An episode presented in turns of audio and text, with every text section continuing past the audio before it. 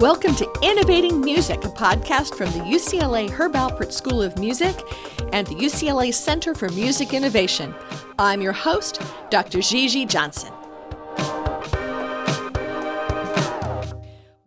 Thanks for your patience. This is Gigi Johnson from Innovating Music.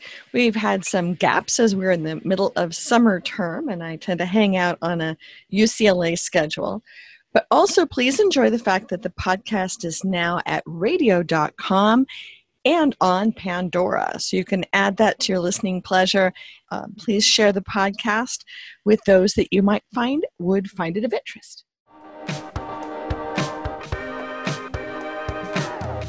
Shalita is both an independent pop artist and a tech innovator. She works on anything from public speaking to strategy to creating music in a really different way. As she says in the podcast, she uses data to paint as a canvas or paint on a canvas.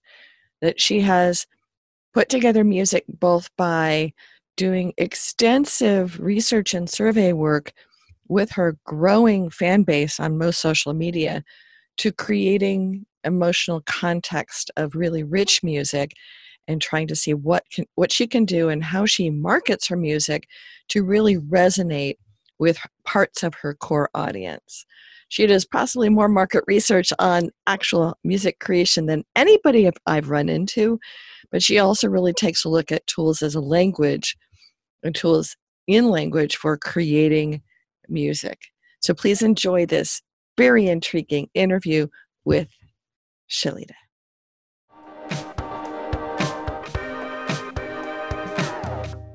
I think we met a few years ago at San Francisco Music Tech. Where would I'm trying to remember where That is correct. Yes, we did meet at San Francisco Music Tech. And it's a place where there's not that many artists who go. And and you are both an artist and um I was going to say influencer, but that's the wrong thing. That you're really a tech guru with all this stuff. How did you get into being someone who is so deeply into both music creation and tech? Well, um, I started with music, and then around the age of eight, I learned how to program because I saw the internet as a way to get out to the global marketplace for my music. Okay. And so I learned how to program. And I'm always looking at ways to deconstruct things. So programming was, you know, just the entry level and i realized if i really wanted to take it to the next level i have to understand how to build a computer. So i learned how to build a computer and then from there i learned how to build servers like server networks.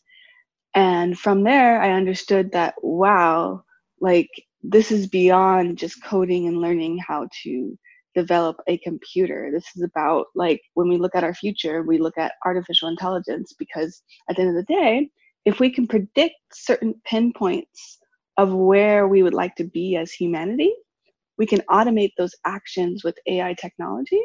And the same applies with music. Some people are against using music and AI together because they think that, oh, the com- computer is going to replace me.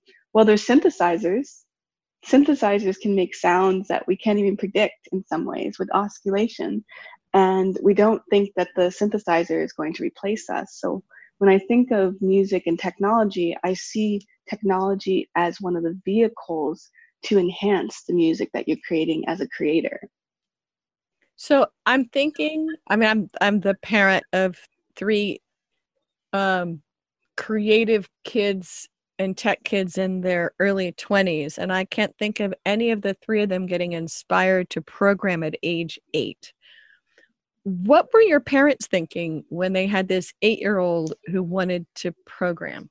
I don't know um, because I didn't grow up with both of my parents. Okay. Um, I do know that um, the contributions that I contributed in technology in my community, I I saw that they were very happy to know that you know our neighborhood got things like fast internet and just things that happen out of understanding how computer systems work. So I would see in the community that they were very um, thankful um, for the contributions. Where did you grow up? I grew up in Seattle in the town called Columbia City. So you were working as a young, young, young person in doing this stuff with your community. Yes, I'm very community like oriented. Wow. We're social beings and social animals, and we weren't meant to be on this earth alone. We were meant to be in communities. So, when did you release your first music and with who? Well, uh, my first music that I released out to the open world was actually a EP, which is like what I like to call a mini album. And I actually produced it and released it myself. I wrote all the songs, I recorded all the songs, and I I wrote all this. You know, I wrote it in a way that could connect to what I felt like each stage of what I was going through. Mm-hmm.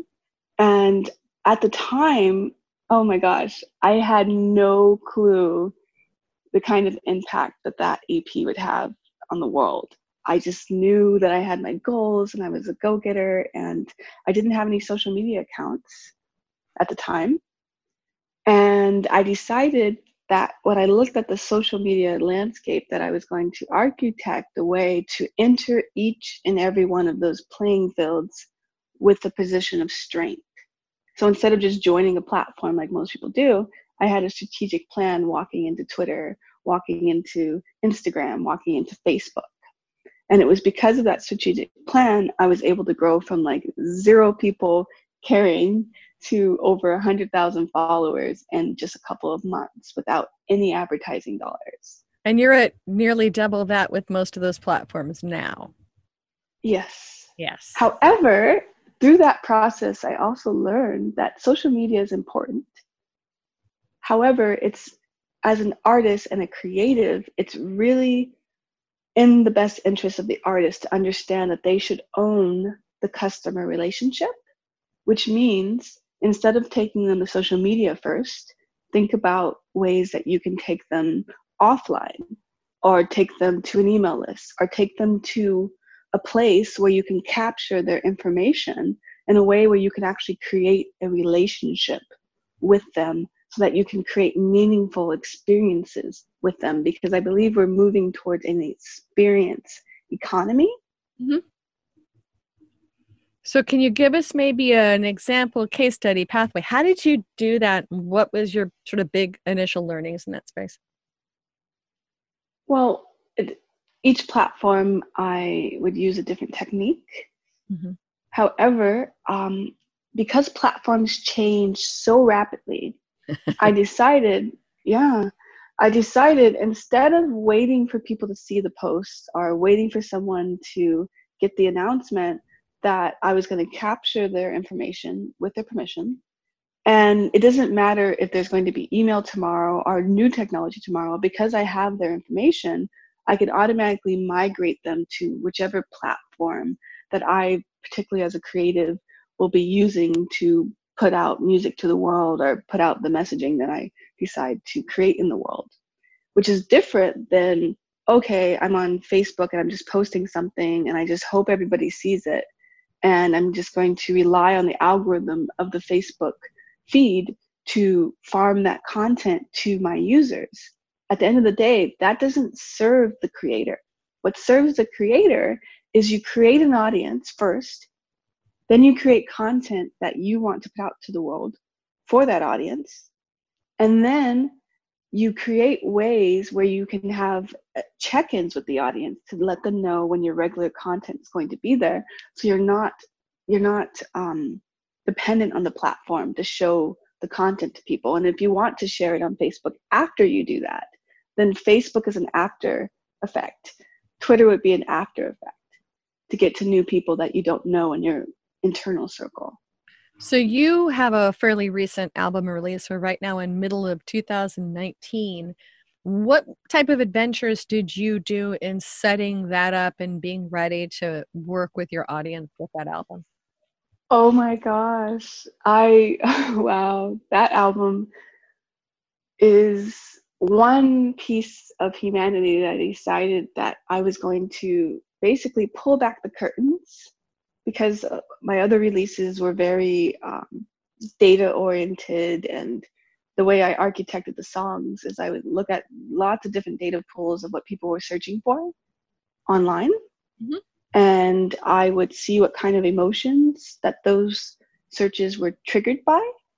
And then I would take that information and study the behavior of the top 25 people that exhibit those types of emotional patterns. And then I'd write songs based on that so that it can connect at a deeper level. And it worked. You know, I had more than 30 million streams on the last EP. However, this album that I just put out, I didn't do that. Yes, because I studied data like crazy, I did use data when it came to the marketing of the album, but when it came to the creation of the album, I decided to just pull back the curtains and go inside myself and just try to produce things in a way where I was going to unapologetically talk about the emotional part of whatever I was going through and use songs as a canvas and vehicle to illustrate those ideas in a way that I didn't know what was going to happen afterwards. I didn't know if the songs were going to be usable. I didn't know if the songs were going to be something that anyone wanted to hear. And then after I I I created a lot of songs like that in that lane, there was a picking process of which songs would actually make the cut on the album. So some of the songs did not make the cut on the album. Um, and so we had a strategic strategy in terms of which ones we were going to put on and which ones weren't. And one of the ways I did it is I looked at the total play time that the average human being listens to albums at. And when I discovered that the people that were highly engaged users that love to listen to music and, and listen to the album format, I saw that there was a sweet spot number of minutes before they would get distracted or you know stop listening or coming back to the album or they would be listening to the album on spotify while they're browsing the internet and their attention wasn't completely there. And so what i wanted to figure out is how much attention can i gather in one album in a way that suits the listener in a way that can be a part of their life in a way that's not distracting to them? So they can put their total body attention and mind into the listening experience of the album. And i found that that number rested between 28 to 35 minutes. And so, so i looked at my catalog so how did that data mm-hmm.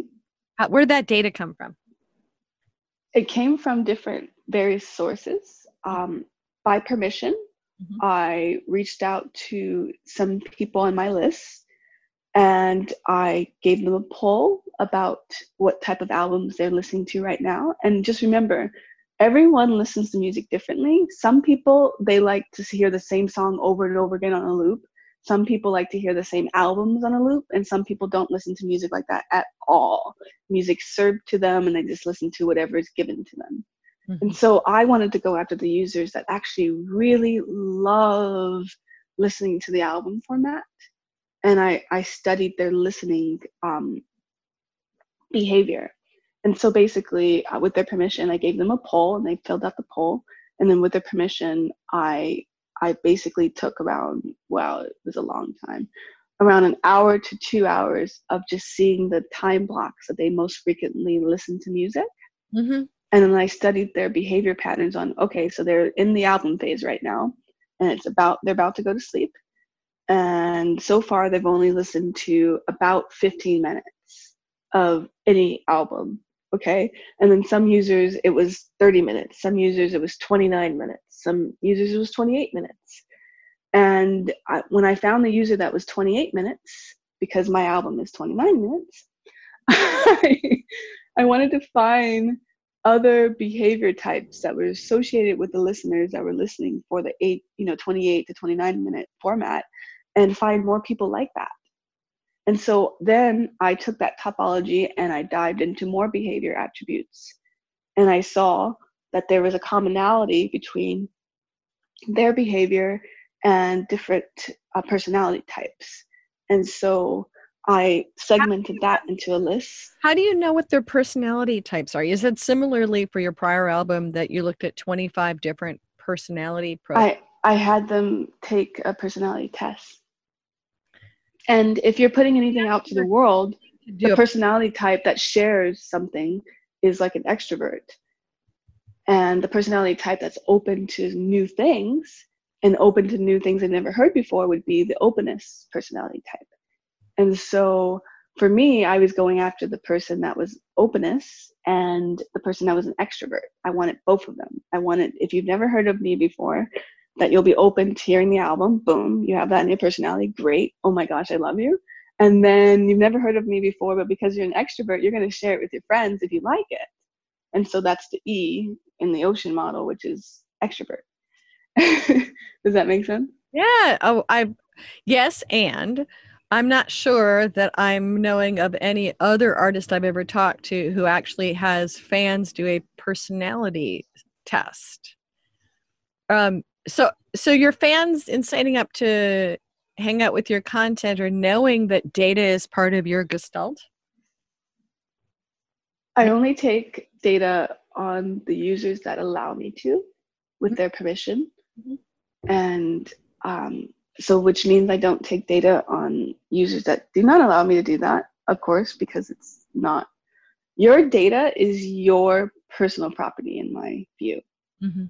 And I know some people say data is oil, data is this, data is that. For me, data is more than that. Data is like the veins of AI engines. Without data, there would be no AI engines, artificial intelligence engines.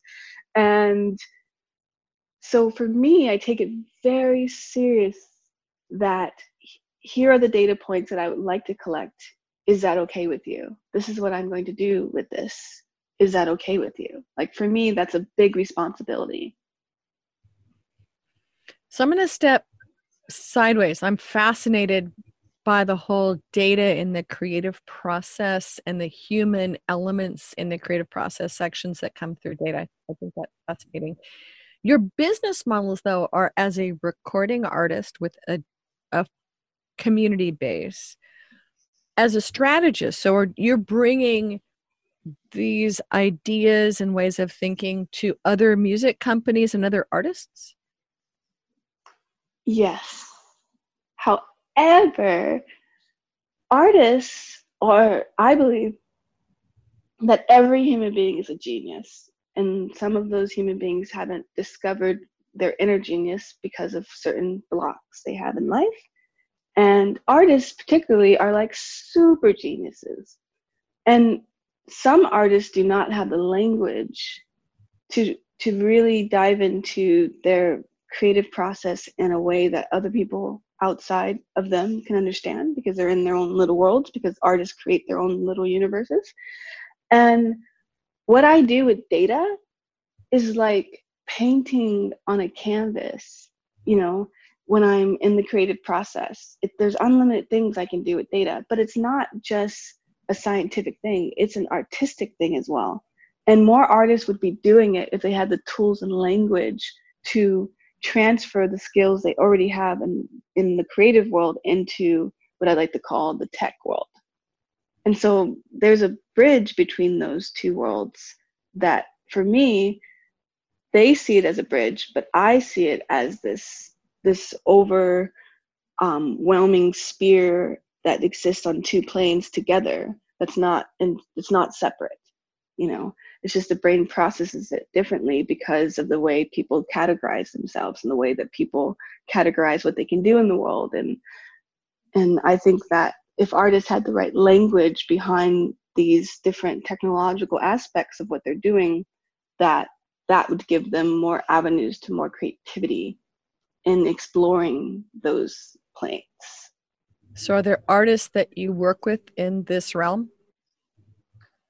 right now I am just solely working on the marketing of this album. Okay. Um, and so I have halted all other projects.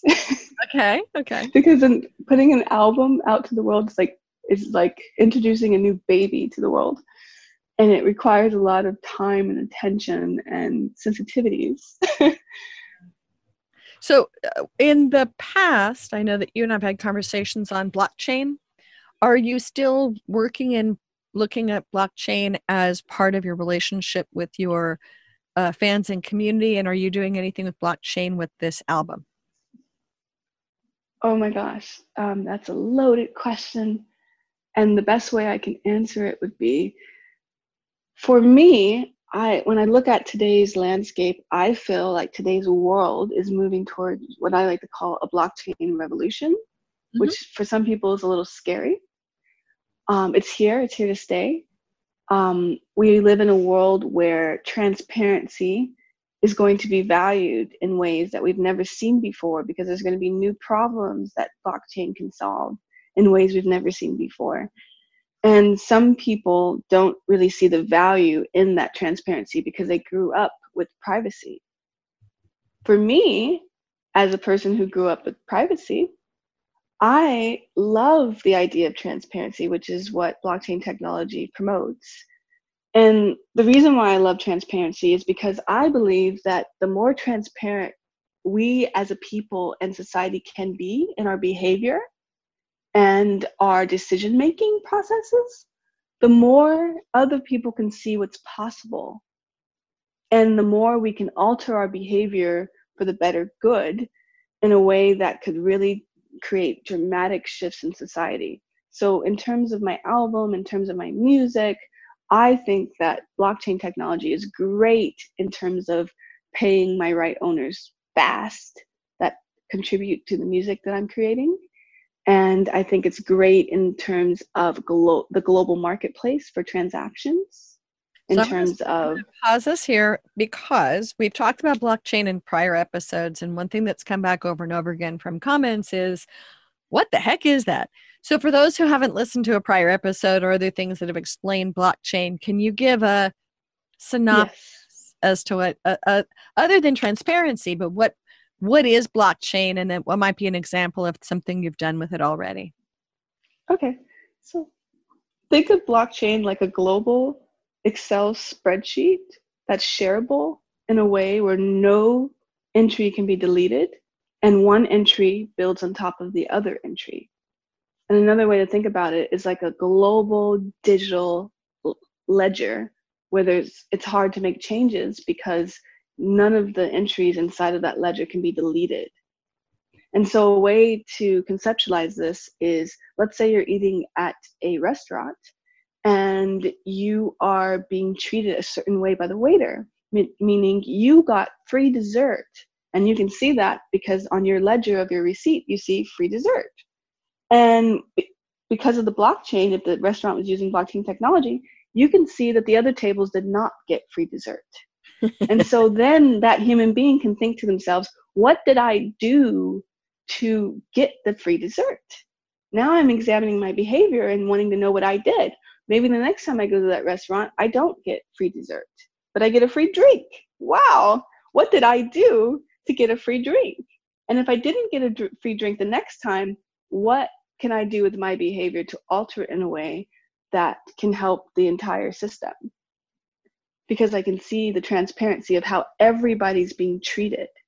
And a lot of people, when they think about their experience, they think about this experience is my experience, but they think that other people are being treated like that as well. But when they see with transparency that that is not the case, then you're really seeing the unknowns that were not there before because you have exposure to other people's experiences. And that's why I like blockchain because you can see other people's experiences. So the way I've used this in my music is I allow my fans to pay me in cryptocurrencies. And because I do that, they can see in real time what my sales are. They can see that it's going directly to me. This payment is going directly to me. And if I pay anyone else after the payment's made to me, my fans can see oh, these are the other people that contribute to the project. And they can see to the end time of that currency movement where that currency goes and how it's spent. And I think that's revolutionary and it, amazing. A lot of people talk about the global Excel spreadsheet concept, but not as much about the and, and maybe the transparency of my relationship with you, or as you're saying, the restaurant with I'm so thinking of ice cream now. The, the food options, you know. Ooh, I love ice cream. I'm always going to food metaphors, so um, you brought that in. Uh, but the transparency of seeing what other people got in music is oftentimes blurry at best. Um, and we don't see the whole picture until you see the whole picture. And when you see the whole picture, what you're looking at is what is possible inside that system. So now you can think about the impossible and make the impossible happen because you see what's possible currently. So it helps you think outside the box as well. So, with your fans in cryptocurrencies, have you been able to create unique types of merch and relationships you would not have otherwise? Um, when it when it comes to merchandise, I am not. Um, well, let me rephrase that statement. I am not very sales oriented. Mm-hmm. I'm more experience oriented. Okay. And so right now, I'm developing some digital collectibles on the Ethereum blockchain in which the fans will there's going to be like a set value for that digital collectible that will change based on the value that the person um, and contributes to or the value that they set and that value will transfer in value per person that they exchange that particular digital asset with so instead of going from dollar to dollar it'll be from digital asset to digital asset so more like the barter system in a, in a virtual world where you can trade virtual assets. So what and, is a digital collectible? And I think of of earlier digital collectibles that might have been folks in Japan having their own avatar that they would have a digitally collectible dress of which there were only X number of units. And as a business model, that used to baffle me.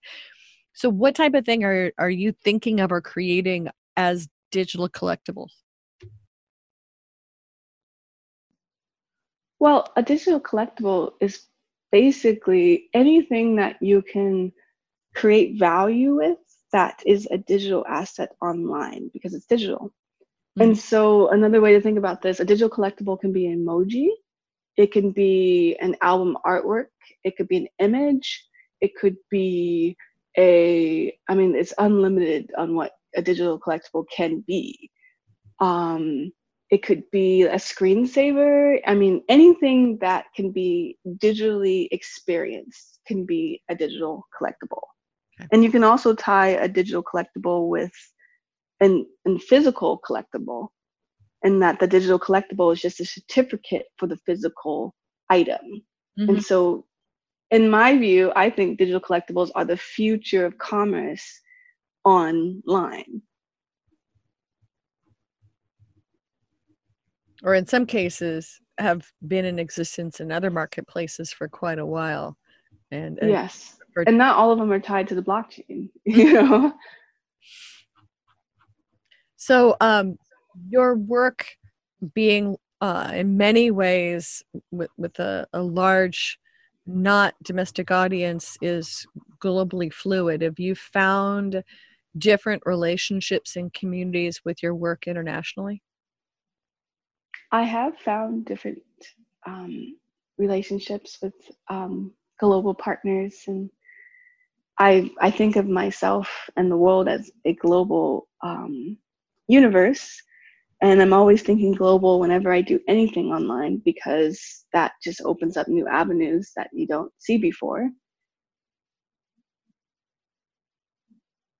anything that's unique when working globally or that's really different in behaviors and attitudes and opportunities by country? Um, to be honest, I I do not see a difference between when I'm going international versus here in terms of human behavior. Mm-hmm. Because when I look at human beings and myself and I relate to the world, I relate to the world in a behavior way because I believe it's not the be it's not the person who buys a product, it's not the person who listens to music, it's your behavior that listens to music. It's your behavior that buys a product. It's your behavior that does things. When I think of reality, there's like this conceptual being that's here in my body, in my human body, but the thing doing the doing is behavior. Mm-hmm. And so when I my entire outlook on the world is by the lens of behavior. There are other attributes that people can look at, like cultural differences, which is an identity aspect that's perceived among a group of people and with rituals and certain practices and what have you. But then the behavior aspect is what is. And I like to relate to what is. and the identity piece of things is a separate thing to me and i just relate in the world in terms of the what is and in the aspects of behavior so what is the concert aspect or live performance aspect of your work is there a face to face element of it that builds from this or is this largely a digital connectivity model well i am i love to perform um, I love to connect with audiences. I'm still building the live experience, and the live experience is versatile at the moment. And one of the things that I've done at my concerts is I like to create a song on the spot with my audience where the audience will give me different lines and different melodies sometimes. And basically, I create a way through the blockchain that all those people can get paid if I ever put out the song. Um, and then I will produce the song right there in front of the audience on stage after I get all the words from the members of the audience that like to contribute. And then I perform the song in front of them right at the concert. And I love doing that because a lot of the people that contribute the words or contribute a piece of the song have never written the song before and never thought of themselves as a songwriter. And I believe everyone has a voice and everyone has something to say. And sometimes I just haven't found the medium of expression. And for me, songs is my medium of expression. And so to give that joy to someone else is just a beautiful thing to do. And I just, I love doing it. How do you connect? You, you have all sorts of interesting personality and behavioral data on your community and fans, how do you connect that to those who are at your concerts? How do I connect that? Well, when I'm in my concert environment, I'm only thinking about the human experience. Mm-hmm. I'm not thinking about technology or data or the other aspects of me. I'm just thinking about the human experience and connecting authentically to to the audience and the data before the concert is just something that allows me to be on the stage yeah, and so when i actually get to the stage i'm just in my creative zone and i am just artist i am just creating and experiencing and connecting with human beings. Fabulous. And then are you collect i mean I'm, I'm i tend to have the the different data nerd hat which is the who chose to come to the concert and does coming to a concert impact then their their relationship with me as artist going forward or as an outgoing uh adventurous person you know who of my portfolio of fabulous fans decided to come to have a human experience and does that change the relationship with them um are well, you well for me mm-hmm. i when when a fan comes to a concert it means everything to me. yeah. I mean, whether I'm playing in front of 20 people or 3,000 people or 15,000 people, at the end of the day, everyone counts because time, which is an illusion, but it's something in our lifespan that we can never really get back. And so when I'm performing on stage and I look out into the audience, I look out in the audience, I think to myself, you really could have been anywhere else in the world, any doing anything else other than giving me your attention. Because reality is what you put your attention on. Perception is what you put your attention on, and you put a lens on that attention. And so, if I'm performing and you're putting your attention on me, then I become your reality for those moments. And that I do not take lightly. And it's beautiful and amazing that those people chose to do that with me. And so for me, it's like I am here to deliver these heart song medicine to you, and I'm touching your heart, and you're allowing me to do this because it feeds you in a way that connects to your authentic self.